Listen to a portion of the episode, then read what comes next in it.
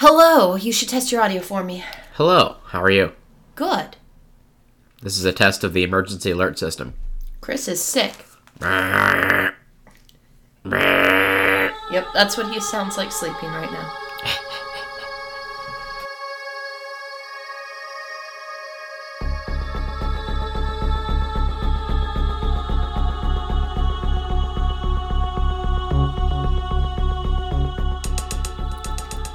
Hello, and welcome to Chronically Olympus, the podcast in which we discuss the Percy Jackson and the Olympians series chapter by chapter. And today we are discussing The Lightning Thief, chapter 13 I Plunge to My Death.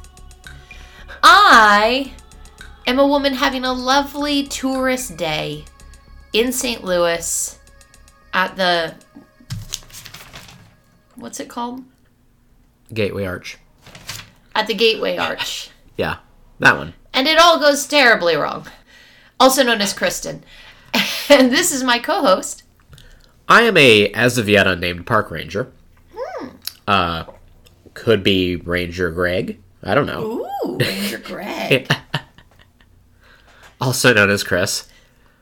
Hello, Chris. Welcome. We both I see what I had originally wanted to do was to be a young centaur running along a train. Um, and I knew that I had something. That's why I completely panicked there when I was like, I had an idea. Yeah. It's gone. All right. Well, now that we've introduced ourselves, uh, do I make fun of you for being sick now, or Thought you already did that. You've been doing that for two days. well? I don't make fun of you when you're sick. I don't know you this is. came A, home sick last night. I've been making fun of you for being sick for 12 hours, and you were asleep for eight of those. it felt like two days. Okay. uh, also, been a while since we recorded. Yes, it has. Uh, we missed last week because of Thanksgiving, you know, and life and whatnot. But we couldn't let the sickness keep us down. Doing my best. So we went ahead and record today. I'm all drugged up. We'll see how this goes. We'll see how it goes. Yeah. All right. How do we start this podcast, Kristen? Hi. I have a song stuck in my head. All right. you usually do. That's fair. Uh, I was going to protest, but you're probably right. All right.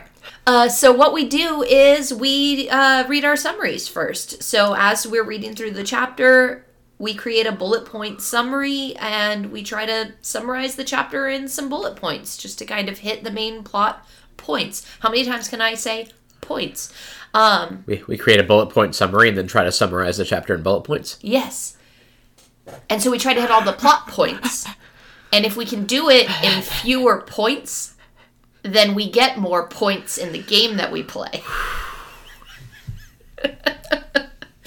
It's going to be a tough record, isn't it? It seems that way. I feel like I didn't sleep well, but my watch tells me I did, so we're figuring it all out. Uh huh. Would you like to do your summary first? Sure. I'll do my summary first. Uh, in vaguely chronological order, here are my bullet points. Stream of consciousness. Percy becomes a wanted man. Anagraph. Anagraph. Anagriff! Annabeth telegraphs really hard. Let's bond over daddy issues. Hello, darkness, my old friend. Another tiny dog. Let's split the party. Stereotypical villainous ranting. Grover's monster senses are failing. Look, a leap of faith. And that's it. All right. What is Hello Darkness, my old friend a reference to? Uh, talking about how Hades can become darkness itself, and he's Oh, a okay. shadow, and Okay. he is the night. Got it. Here's my summary Train to Denver. Percy is kind of wanted. Percy's eyes are open to the mythological world around him. Whoa, dude. Percy shows his. Shows, yeah. He shows his dreams. Percy shares his dreams about a trade lightning bolt for mother. Does Hades not have the lightning bolt? Annabeth's backstory with father. St. Louis layover. Is it called a layover if it's a train? Stopover? Annabeth wants to be an architect and to see the St. Louis Arch during their three hour stop, so they go. It's Fat Lady with a Dog. Chapter's words, not mine. Observation deck is closing and Percy is separated from Grover and Annabeth. The lady is Echidna and the dog is Chimera and they attack Percy at Zeus's command question mark. Percy is poisoned and falls into the river after being goaded into jumping because water Poseidon etc. Percy oh, I forgot to before the falling into the water. Percy as a protector slash hero for mortals. Percy is poisoned. Uh, yeah, yeah. I, I wrote a lot of sentences in my bullet point summary. It's like I'm not sure if you'll get the point of the bullet points. I do get the point. I get the point. It was just, it was so hard to summarize some of this stuff. Like, yeah, you got leap of faith in there. That's great, but it doesn't include the fact that she's like mocking him the whole time. yeah. No, the stereotypical villainous ranting right there. We also have. what about the Zeus moment where she's like, Zeus gave me permission to do this? It's not often that he does that. That's Like, why I have you. Okay. so we'll we'll we'll we'll talk about that. We fill in each other's gaps. That's what we Yes, do. which is why I have to write giant sentences when you get little clever quips and song quotes. That's why the people listen. Anyway, so so we discussed the chapter. Let's do it. Cool. Uh, you said going into this that this was probably your favorite chapter thus far in the book. Yeah, when I read this chapter, I absolutely, I thoroughly enjoyed it. I feel like it was the least annoying way to do exposition. Okay. I mean, like, there are less annoying ways to do exposition, but this, like, we got a point in the story where they're sitting together on a train and they have the time, and it makes sense for them to just be, like, chilling. And we have them talk. Yeah. And we have some fun little world building moments where he, like, sees the centaurs out the window of the train yeah. um, and everybody else is staring at their computers and phones and doesn't see them. Like, is the advent of modern technology protecting like this this society of the the mythological? Uh, like that that's an interesting take, and I'd like to dig into that. But also, like, I don't know, I just really enjoyed the way that this particular villain, like when Percy got isolated, how it all worked out. And like, I really liked the way that she engaged with him as opposed to like Medusa. I don't know, this this one just felt more enjoyable. I mean, like this whole thing is a collection of stories. It is very much Odyssey-ish, where they're trying to get on this adventure and get across the United States to their destination, and they keep meeting monsters along the way. yeah. So it's it's not like there can there So let's go through the chapter. yeah. Well, we, we can hit this I point don't know. I just go. really enjoyed the chapter. That's it. When I finished reading the chapter, I felt good about the chapter and and was just like, yeah, I enjoyed reading that chapter. I'm glad. So anyway, uh, we open up with a description of them on the train. They're on this two dray, two dray, two day. I keep trying to say two words at the same time, and it's not working out for me. Yeah. Uh, they're on this two day Amtrak journey, and I wrote down the stream of consciousness because, like, what I want after reading this chapter, especially the opening, is like a very stream of consciousness, like Jack Kerouac esque um, uh, Odyssey story Yeah. about supernatural creatures. Yeah. Like, I think that would be cool. And, like, that's one of those books that I'll daydream about writing and never actually get to. But, like, So if you. so you wrote down stream of consciousness as a request or as a plot point. Both. it's a plot point and a request because I was just like, I would enjoy that book. Just Yeah. being like some mythical hero, like going on a road trip on, a, on an Amtrak train and talking about like the weird crap he sees along the way. Yeah. Like that'd be a really fun read. That would be. Um, so that's how it starts. And as we're on the train, I keep wanting to say the bus. It's not a bus. As we're on the other method of ground transport, uh, we encounter a uh, Only other method of ground. Yeah. Uh, they encounter a, a little article. Yep. Uh, another little article about Percy, Yep. how he's missing, how he's now a wanted man. We get a call back. Suspected of being involved in blowing up a bus that was struck by lightning. Of course. Everyone saw it get struck by lightning. He also costs three old ladies, so you know he's uh, he's dangerous. He's like beating up old people. He's got two teenage accomplices, obviously hoodlums. Uh, but uh, we have a little call back to the Hawaiian shirt guy that takes a picture of him because he shows up, some kind of blurry object in his hand. Yeah. Could be a sword, could be a lacrosse stick. Could be. We don't know. A bat. Uh, but hey, he's uh, he's getting famous Indeed. or infamous, as the case may be. Yep. Uh, But then him and Annabeth have a kind of protracted conversation about their various daddy issues. Yep.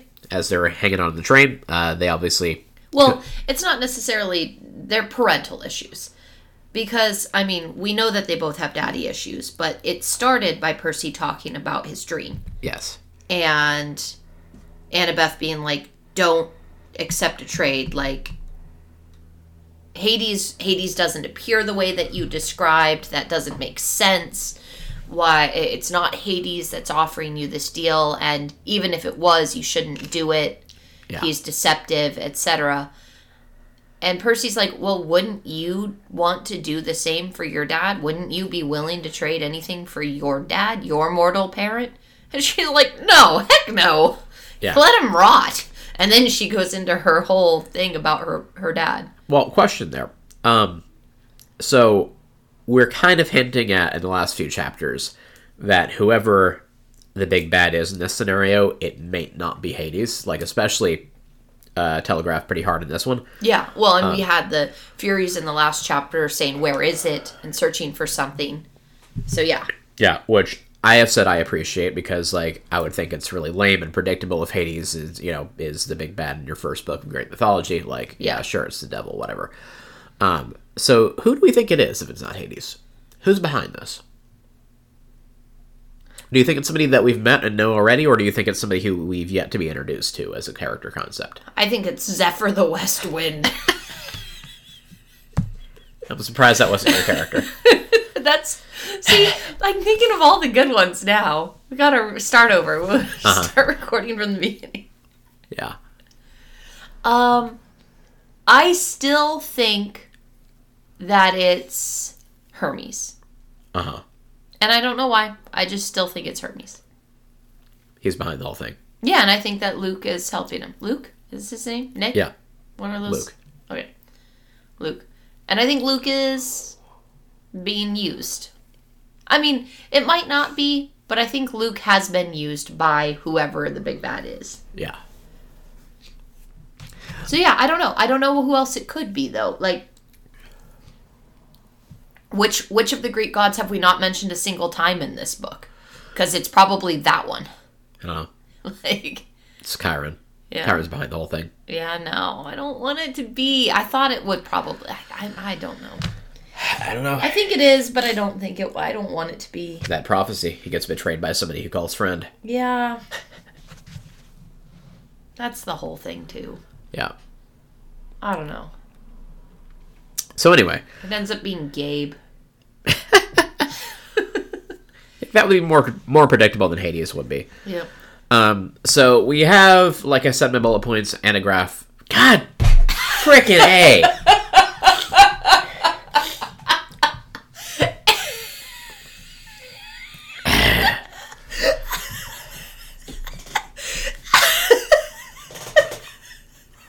So, so when Annabeth telegraphs something, we're just gonna call it an anagraph. Yeah, So we have an anagraph that happens. yeah. Uh, well, where she implies that uh, she's run into the harpies before, and like she very obviously is just like, I'm gonna go up and rub this necklace with a little pine tree bead on it. Oh my god, what could that possibly be about? It wasn't me that was in the group with Zeus's kid who got killed, and it was Grover's fault. Let's not talk about that yet. But we already knew that. Yes, but she hasn't talked about it. Yeah.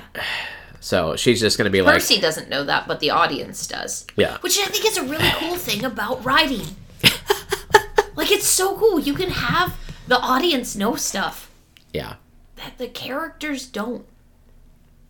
I don't know, sorry, I just had a moment. yeah. the English major just realizing this over there. I'm not just realizing this. I got a degree in literary theory. Yep. Um, and then we establish uh, how anagraph. Her, No, see, that's not an appropriate context for the new word that we've coined. I can't do that. Then we establish how Annabeth feels about her dad, Yeah. um, who she has briefly mentioned before as some history professor somewhere. Uh, he got really, really into uh, the history, Yep. Greek mythology. He got really into the history. Um, so into it that he ended up impregnating a Greek god. hate it when that happens. Uh, but apparently, he did not want anything to do with her. Yeah. And this is the first time she really talks about her dad. Well, where, and apparently heroes have to be raised by their mortal parent, which is a thing that she throws out there as well. yeah, But yeah, uh, Athena like sends Zephyr the West Wind to deliver Annabeth this baby Uh-huh. in a golden cradle to the doorstep of her father, yeah. And her dad's And- just like, yeah, no, and he is upset about it. too busy, Yep, too busy for a miracle half god child. Yeah. that's that's just no. just to show up. Uh, and he's gonna be like, no, I'm gonna pretend to be normal and go get a regular wife, uh, and have two regular kids. human wife, human kids. Um, so going back to your point before, though, I think you can look at it in a very kind of practical way about the kids having to be raised by mortal parents because, like, if the if the gods are going around and like having progeny as often as it seems like they are, like Hermes is having like 200 children to raise at any given time. yeah, seems and uh, you'd think that it might stop them from being so problematic. you would think. If they had to raise them, it might help. Yeah, they're just too busy though. They got other things going on. Yeah, and they could be busy with their own kids. One would think. Um, but yeah, apparently they have to get raised by mortals, but uh, Annabeth's dad did not want that lifestyle at all, and he basically ignored her. So he then had two more children. Uh, and she ends up running away from home when she's seven, which is really young Yeah. to run away from home and try to fend, uh, you know, seek your own fortune. Yeah. Like uh, we, we we have a nephew that's around that age. Yeah. Uh, can't can't can't imagine him surviving very long, but uh, But Athena watched out for yeah, her and guided her, and she made friends. yeah. Uh, who we're not going to talk about. That's just like Yeah. yeah. Just friends. also we're, we're rolling through ohio as this conversation is happening and like, nobody wants to talk about anything in ohio Yeah. No. anyway so eight days before the summer solstice Yep. they end up in st louis saint louis as the french would say Yes, they would. I'm so glad that you can speak French. not quite uh, it's my it's my next goal after german Yeah. really uh You want to dig into the European language groups? Yep. Um. Anyway, and then that gives us another conversation where Annabeth talks about how apparently she wants to be an architect and like this is what she's into. A lot of character development for Annabeth in this chapter. Yeah. Uh, and Percy kind of scoffs at it, and then she's just like, "No, really into architecture. Want to build something. Want to build a monument to the gods, even though like I have issues with them and like why." Yeah. Exactly. Why? Why does anyone want to build a monument to the gods? Anyway, continue. They all seem like terrible people so far in this book. So. Yeah. That's my point. Um, I think we passed over it. I'm not sure exactly where it was in this chapter, but I think it was when they were talking about uh, kind of the nature of. Oh wait, no, we don't talk about the nature of Hades yet. No, that's not until they're off the train. Yeah, So we have Percy share about his dream, Annabeth share about her family, yeah, and then they, yeah, they pull into St. Louis. She's talking about wanting to be an architect, and she really wants to go see the Gateway Arch. one would. And so when she says, I'm going to go see it, Percy and Grover don't want to separate, and they wander off, even though Percy really doesn't want to go. Grover smells underground, and underground always smells like monsters. That's where they live. They're down there. So he smells monsters. Yeah, but doesn't smell them when he's in the elevator with them. Yeah. And there are there are the three of them and one other person, and nobody notices anything. And two monsters. And Percy still doesn't notice. Is Which- it because he's too anxious and he's scared of the elevator and this whole thing, like Percy is? We don't know. Possibly. Also, I feel like we established it was a really bad idea for Percy to go like up into the air. Yeah, I thought we had established that too. So like in a uh, in a relatively fragile structure like the arch, six hundred feet above the ground. You Yeah. know, Yeah. Yeah. maybe not the best call. I didn't even think of that Yeah. reading it, but yeah, you're right. Why would they take him up into the air? Yeah, In the air, a- air. Um, that was Annabeth's feeling. But no, somewhere somewhere between here and there. Um, Percy gets nervous. He feels some kind of boding, foreboding. yeah, When he I, I- sees the shadows in the darkness. yes, uh, I wanted to. I, I And so had he talks about Hades' thing. Yeah. Uh, it wasn't quite there, but it was somewhere between here and there, which I've said.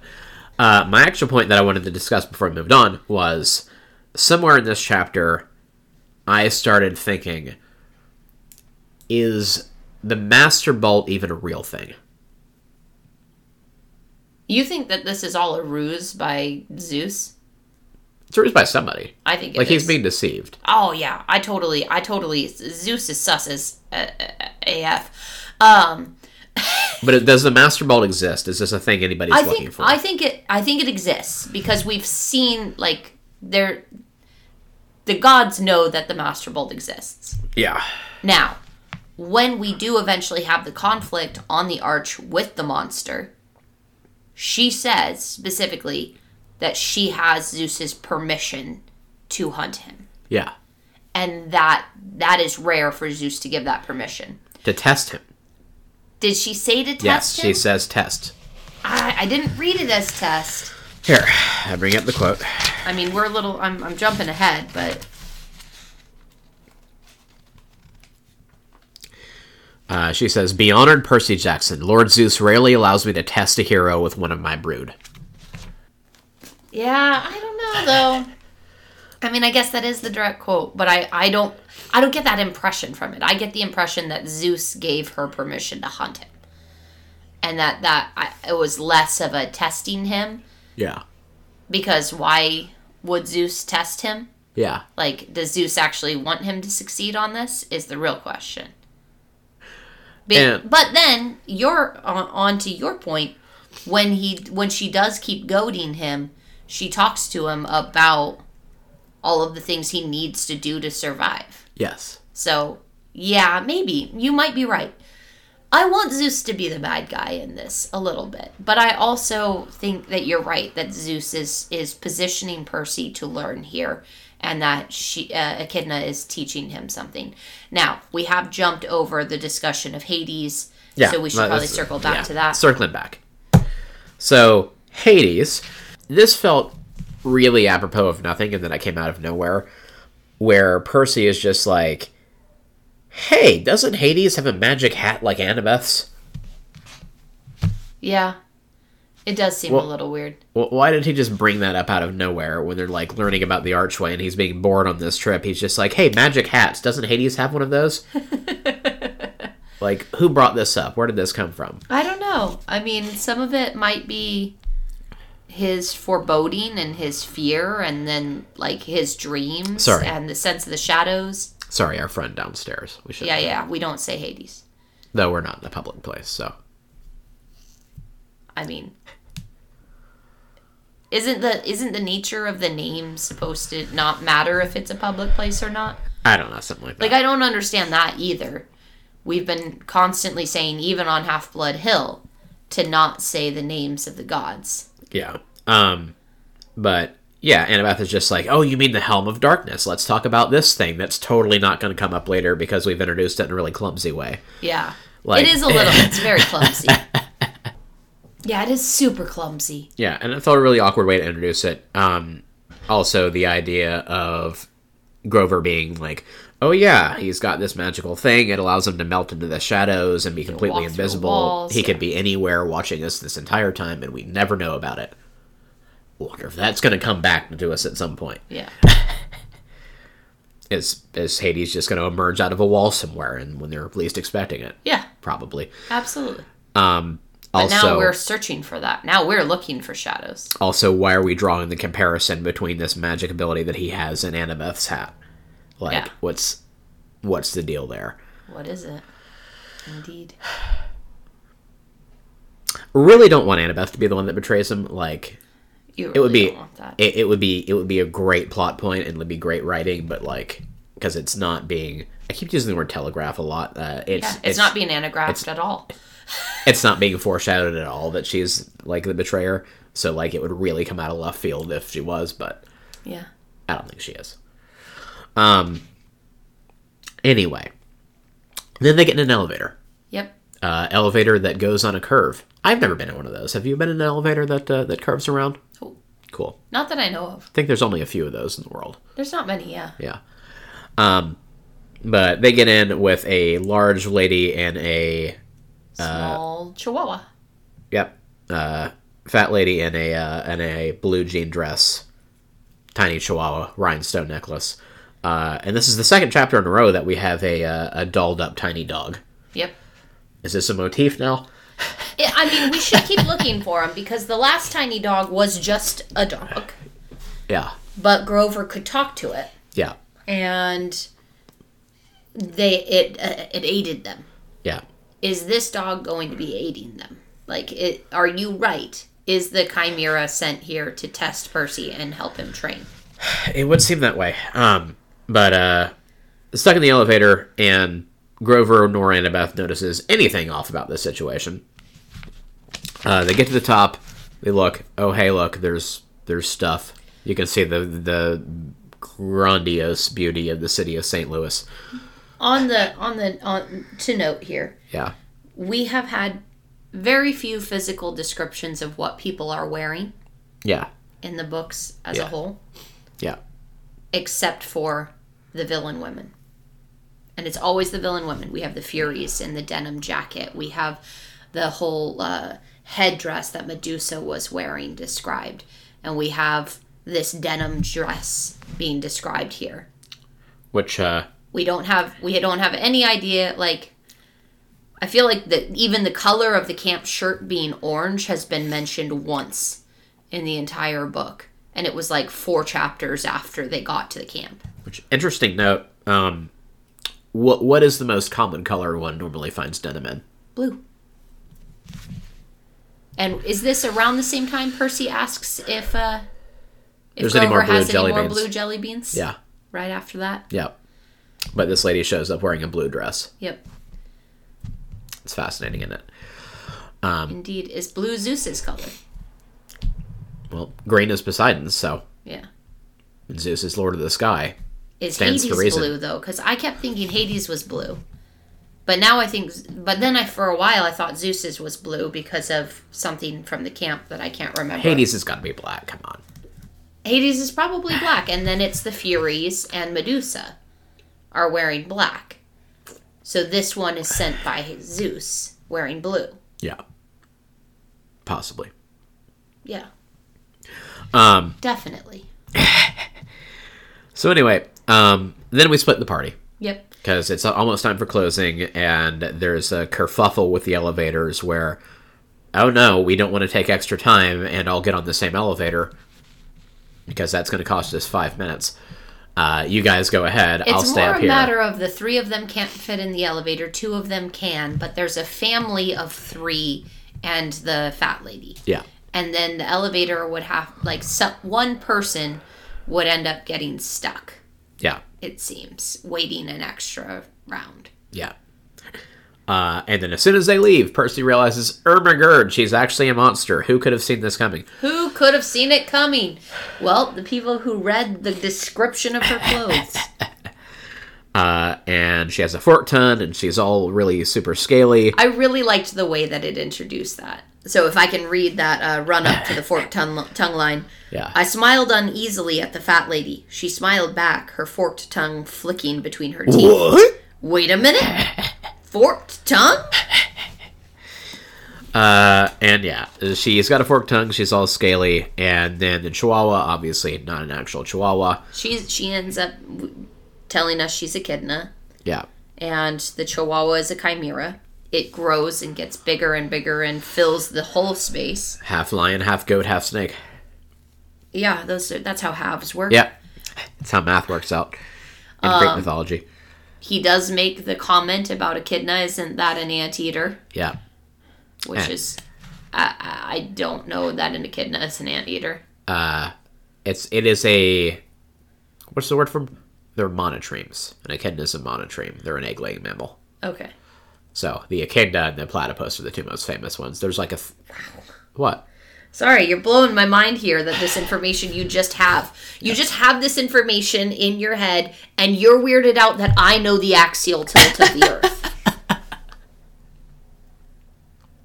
I know Like, you just happen to know monotreme is an egg laying mammal, Yeah, and echidnas. I know what I know. Platypus is an egg laying mammal. I didn't know there was a word for it. I didn't know the word for it. yeah. Anyway, love you. Also, You're great. fact: I love having you and your your weird knowledge. in the uh, in the Sonic video game series, in the in the Sonic verse, uh, Knuckles is an echidna. Okay, I didn't know that. Yeah, Because I thought I thought that I thought Knuckles was a hedgehog. Like, no, oh, okay, got it. Yeah. I'm not gonna forget that. Also, uh, really like the collar that Percy is able to read on uh, the Chimera's uh, on the neck. Yes. As as the chimera gets bigger and bigger, and we also know that the chimera is Echidna's child, Yeah, spawn, son. yeah, Um, But we ha- and she refers to him as Sonny several times. But we have the collar gets bigger and bigger with the dog as it goes from being a barking chihuahua into this giant fire breathing beast. yeah. Tell us what the collar says. Uh, Chimera, rabid, fire breathing, poisonous. If found, please call Tartarus, extension 954. so, that's a thing. So, as somebody who's not familiar with Greek mythology, what or where is Tartarus? Uh, so, Tartarus is a thing that is separate from uh, the underworld and the domain of Hades. Uh, Tartarus is basically like. Uh, it is simultaneously a an entity and a person. I see, and that's what I thought. I thought Tartarus Yeah. was a person and a and a and a thing. Tartarus is, I believe, a titan that got locked inside the earth that then a bunch of other like titans and things get locked inside of. Okay. So, yeah, entity and place that is uh like in basically in the core of the earth and it's a prison for all kinds of nasty stuff. So is Echidna like a servant of Tartarus, or is she like a prisoner of Tartarus? I don't know that much. Okay. I had I had heard of Echidna in the context of the mythology, but I don't know anything about her, him, they. I don't I don't I don't know. Okay. Um Cool. Um do do do do Where were we? Uh, the tag, the, the dog collar. Yes. Uh, dog collar. Chimera grows into this giant monstrosity, and then they start fighting. Yep. And, And- Percy freezes for a little while until he sees that family uh, still up there with the ranger, and he's like, "I have to protect them," and finally gets the sword out. Yes. This is also the first time. Sorry, I'm confirming this as I'm saying it, but I believe this is the first time in the book that Percy faces any of these things entirely alone. You mean besides the? Uh, Like even the Minotaur, like his mom is there. I was going to say besides the Minotaur after his mom's gone. Yeah. Uh, but like his mom is there to give him support at the beginning. Uh, with the Furies, like Grover and Annabeth have been there. They were there for the Medusa. So this is the first time he's really by himself Yeah. facing down this thing. Like the the, the, the cities don't count here. Yeah. He's trying to protect the park ranger and this family that's up there, who obviously notice something's going down. We don't know what they see, but they see something and they're terrified of it. Yeah. So Percy's going to get even more infamous after this. Yeah. Well, the, ver- the not to spoil anything, but the title of the very next chapter is "I Become a Known Fugitive." so, yeah, Yeah. which I, I feel like happens in this chapter because like there's the whole article about how he's wanted and like Gabe's offered a cash reward for information about him. Yeah. So I feel like he's already a known fugitive, but I digress. Yeah, but it also specifically says the eastern states, Yeah. when it talks about him being in the newspaper. Yeah. We've we've moved into the Midwest now. We've crossed the Mississippi. we have. Um, anyway, there's a fight that happens. I don't think we need to like really get into it, other than the fact that uh, Chimera blows an enormous hole in the side of the uh, St. Louis Archway with its fire breath. I think we do need to talk about the fact that Percy tries to hit it. The collar glances the sword off, Yeah, going for the neck was a bad move. and the sword goes out the hole Yeah, and doesn't come back to him, which least- it's supposed to do. at least not right away. Like, I mean, I, It I was immediate when he did it with the pen. yeah. He threw the pen and it was back in his pocket. He does speculate here that maybe it only works when that's in pen form. Like if it's a sword, you I don't know. But also, I'm thinking about this in like D and D combat terms, where like this is several pages of action, but this all happens within about 15 seconds. Yeah. So like we don't know what the time frame on this is. Maybe it's a 30 second cooldown and the sword comes back. Who knows? Yeah. But we'll see in the next chapter. Uh, also, it would be kind of funny if Percy got a cool magic sword and then loses it three chapters later, and it's just like, all right, well, Especially when was it was magic and that it couldn't be lost. yeah, that was fun while it lasted. Good job, kid. Um, But yeah, uh, I do want to talk about the really ridiculous way that the dialogue for for Echidna is portrayed here. Yeah. because she's just like cartoonishly evil in this. um, because she's just like, "Be honored, Percy Jackson. Lord Zeus rarely allows me to test a hero with one of my brood, for I am the mother of monsters, the terrible Echidna." And like, she sounds like a Power Rangers villain. Yeah. It's just like this is like this is like Japanese dialogue that was badly translated to English. Oh yeah. Hundred percent. I Uh, love it.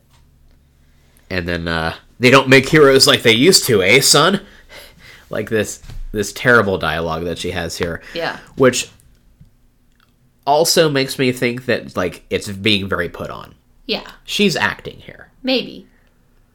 But then get to where her dialogue and her tone changes to where she starts challenging Percy's faith. Yeah.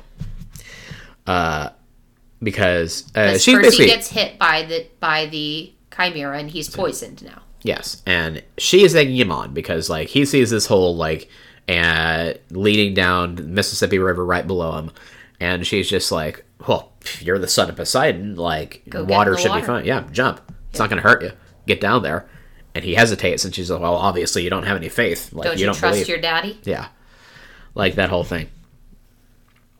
Uh, Percy's like, I know that if I hit water from this height, it's going to be like hitting concrete. Yeah. Um, but then, as terrible as the dialogue is, I think the last two lines that she has, or not the last two lines, because the last line is uh, "Die, faithless one." But she That has, a great line too.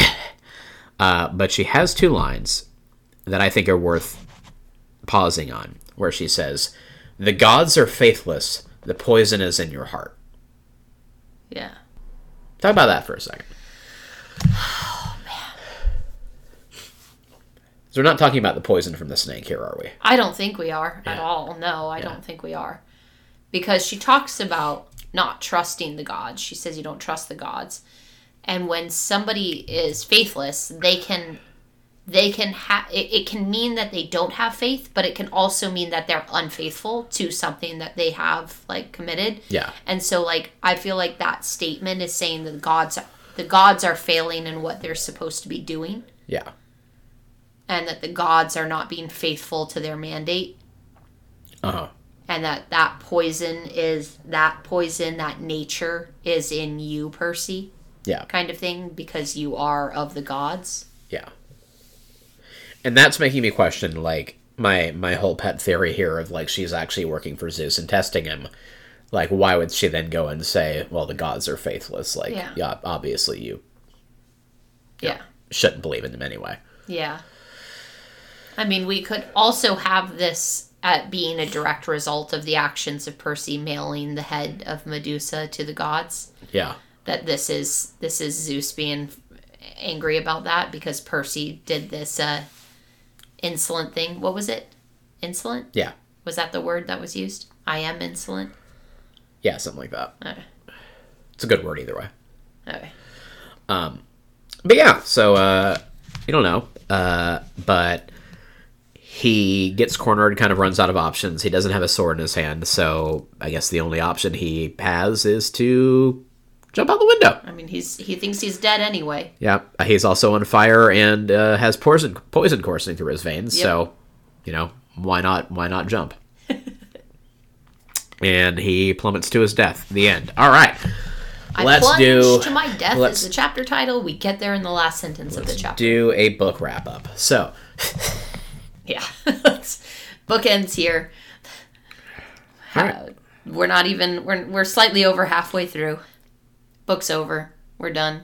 yeah. Next episode will be us uh, talking about what what our experience of reading this series was. We'll have a guest on.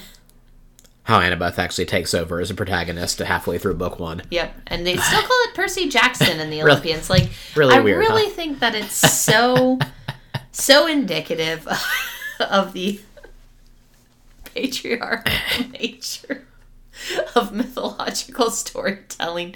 Oh man, I can't keep going. All right, You could, but I should- oh I could, I could. I'm just too giggly right now. you could record an entire podcast on this. Oh yeah, I have Um, to do a lot more research. Cool. That's a chapter. Uh, did we miss anything? I'm sure we did, but uh, anyway. I feel like we've been talking for a long time. Oh, uh, th- it's been a long yeah. record, yeah. so we should probably call it there and move on and see uh, if how he survives in the next chapter. Yep. Cool. What do we do next? Next, we do our favorite sentences. Yes. Um, you have a few. I wrote down backups because I have a feeling you're going to choose one of my sentences. Yeah. So I decided to let you go first on this, even though you did your bullet points first. I think you should go first because I have backups in case we have an overlap. All right. I also have a backup. So I had two favorite sentences from this Okay. chapter. Well, if we Um, want to do all three of them, I'll read one and then you read one and I'll read one and you read one. We could do that. We could read all five of our favorite sentences. That's just too much. That's too much favorite sentence. Oh, I'm going to read them all anyway. All right. Um, so we should do it. So, my favorite sentence in this chapter is this We just blowtorched the National Monument. Was that one of yours? Yes, but I wrote the sentence before it where it says, "Great." I thought we just blowtorched a national monument. Yeah. That was my third option. So My- I like that one. Yeah. Uh, my first option was, I appeared on my father's doorstep in a golden cradle, carried down from Olympus by Zephyr the West Wind. Really, you really like Zephyr the West Wind. I thought That's it was a- great. I just thought though, just the way that sentence is like Annabeth's like, yeah, I appeared on my father's doorstep in a golden cradle, carried down from Olympus by Zephyr the West Wind. Freaking rich kids. like, what was your backup? uh, I want to know what your third one was first. Annabeth craned her neck to see the gateway arch, which looked to me like a huge shopping bag handle stuck on the city. It does kind of look like that. Yep. Um, no, my my backup sentence was, "I hate Australia." Yeah. The, there uh, were so many great favorite sentences in this chapter. Like I think that was the other reason I really liked this chapter because reading it was just a joy. Yeah. Because there were so many like even the the poison is in your heart. Yeah, Like there's so many great sentences in this chapter. yeah. Yeah. I just like the finality of like you know a mythological being being like, "No, I hate an entire continent. Yep. Screw Australia." I hate it. the whole thing. Dare they name a rodent after me? It's a monitoring. it's just like I can't remember what it's called. All right. Uh, so those are favorite favorite sentences. Uh, would you like to move on to our last segment? Sure. All right. Uh, so in this final segment, we rewrite the chapter from the perspective of somebody who's not one of the main characters, Yep. just for fun, creative activities. Um, mine is actually pretty long. I was gonna go for a really short one because like I just wanted to be somebody in Ohio watching the train go by. Yeah. or maybe I was going to be Ohio, and then I was just like, no, that's that's too short and pithy, and like I'm already making fun of St. Louis in this chapter. I don't need to make fun of Ohio too and alienate half of our listeners Yeah. because half of our listeners actually in Ohio. Who knew? We we've never figured out why. Have you actually looked at that data though? Do you do you even know where any of our listeners are? Uh, I don't have state level. Yeah. Uh, I do know that we have listeners in over 30 countries. Nice. But uh, yeah. Crazy. Uh, anywho, So I'll go ahead and read mine first, yeah. since you did your bullet point summary first. Who is your rewrite from the perspective of? I'm gonna go ahead and just read it. Okay. My mother said I am going to learn to hunt today. I can only say I'm excited. Honestly, it's the closest I get to be around mortals out of disguise, and it's really fun. Exhilarating, really. We went out to hunt and we saw a train. I've never been on one, but they seem boring. I asked my father if we need to hide. He said not from people on a train, so I thought no one could see us at all. But someone did! He was going so fast with the train, but I got a wave in before I thought better of it. I was worried to tell my parents, but mom saw the whole thing. She said he must not have been a regular mortal, but I really don't know. It was just nice to be seen. So I'm a young centaur in Ohio. You, you really like the youngest centaur in Ohio. You like that life. Yeah, I'm about that life. But yeah, as soon as you as soon as you said I wanted to do that from some the perspective of someone in Ohio, I was like, well, I did so. but also, uh, didn't want to lead it in because I purposely wrote it to be mysterious as to whether it was about the centaur or whether it was from the perspective of the chimera. Yeah. So Or the big lion like thing that Percy briefly sees in the woods. Who yeah, knows what what is that is? that? What is that? Cool. Is that Aslan? Has Aslan showed up in the book? He's on the move. Aslan has Jesus. Don't know if you know this. All right. Um, so here's my uh, rather lengthy rewrite. I'm gonna see if I can get through this without coughing or sniffling or anything. But uh, this is from the perspective of the park ranger. Yeah. How about how about getting through it without saying uh, anagraph? Yeah. Uh, well, her name's not in here at all, so we're good. All right. Park um, ranger. Yeah. They pay me 35 grand a year for this. For that incredible sum, I get to hang out all day in the world's biggest lowercase n and deal with stupid tourists. You know who comes to see the arch? It's not Italian supermodels. It's not world famous architects. Nope. It's bored school kids on field trips, old men inex- inexplicably wearing Hawaiian shirts in November in Missouri, and Aunt Doreen who needs a bathroom break in the middle of her 14 hour road trip because she just don't think it's right how them big old planes stay in the air. And what do I get to break up this inane monotony? Bi yearly bouts of sheer existential terror. Like the time the weird bald dude in the Nazi uniform tried to turn the arch into some kind of giant transmitter. Or a couple years back when the whole dang monument became a portal to a dimension filled with kaiju. And don't even get me started on the kindergarten incident. So today, weird scaly lady and her giant snake lion trying to take out a sixth grader? Sure. Why not? Sure beats Aunt Doreen. But I sure bet that broken window comes right out of my holiday bonus. I love that. Thank you. That was fantastic. The, the jaded park ranger and the, uh, Yeah. the thing. Don't even get me started on the kindergarten incident. Now I want the kindergarten incident. Now you have to write that. Um, but no, that came out of my fascination, which I, I completely believe it's a thing. But just the idea that like a building would have a park ranger at it, Yeah. like, it's weird to me. Yeah. I mean, it's a monument. Yeah, I think it? Yeah, yeah. monuments are under the park services.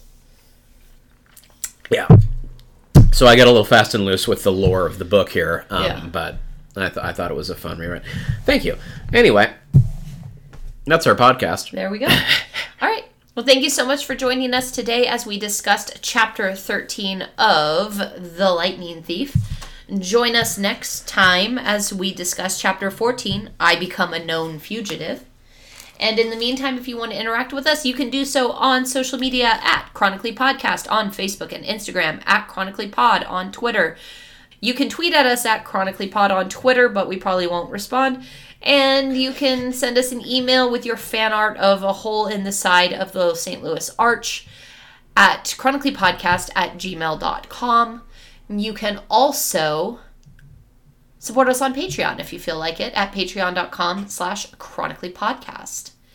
Thank you so much for joining us today. And if you see Zephyr, the west wind, carrying a golden cradle and approaching you, take that child in. And uh, when you're unsure about it, just wait for the next elevator. For sure. Cool. Thanks. Bye. Bye.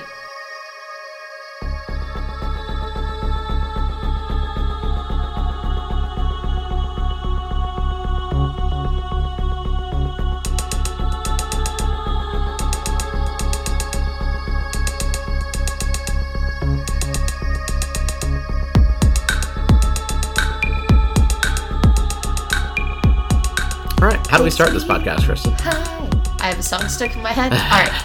Um, You usually do. that's fair. Uh, I was gonna protest, but you're probably right. Uh, we write re, re we rewrite the chapter. I forgot to look up my. I forgot to choose a character. Anagraph, anagraph. Anagriff. Ah. Anagriff. Annabeth telegraphs really hard. So as Chris and I are reading through the chapter, we select. uh Well, we used to select. Wow. Wow, I'm going back to an old script now. Ooh, my brain, my brain just defaulted to like a year ago. Yeah. Ah, sorry. Also falling over. You'd be a terrible centaur. Zeus is sus as uh, uh, AF. Um. I enjoyed reading this chapter. It's weird, man. Uh, that I. Getting there, I promise. I have, a, I have a point. It's me. Hi. I'm the problem. Except that you're the sick one, so you're gonna be the problem today. You should sing it. You can't keep making fun of me for being sick, okay? I can't control it. I know. It's I just like think it's crazy because we were at Thanksgiving with family and I successfully didn't get sick, which is already a mir- miracle. And then you got sick, which is like the second time in our in 10 years. What? I don't know. not quite that unfrequently, but Pretty yeah. close. Okay, like 5 times. My my legendary immune system is failing me. Yeah. Never doing dishes there again. Never do the dishes again.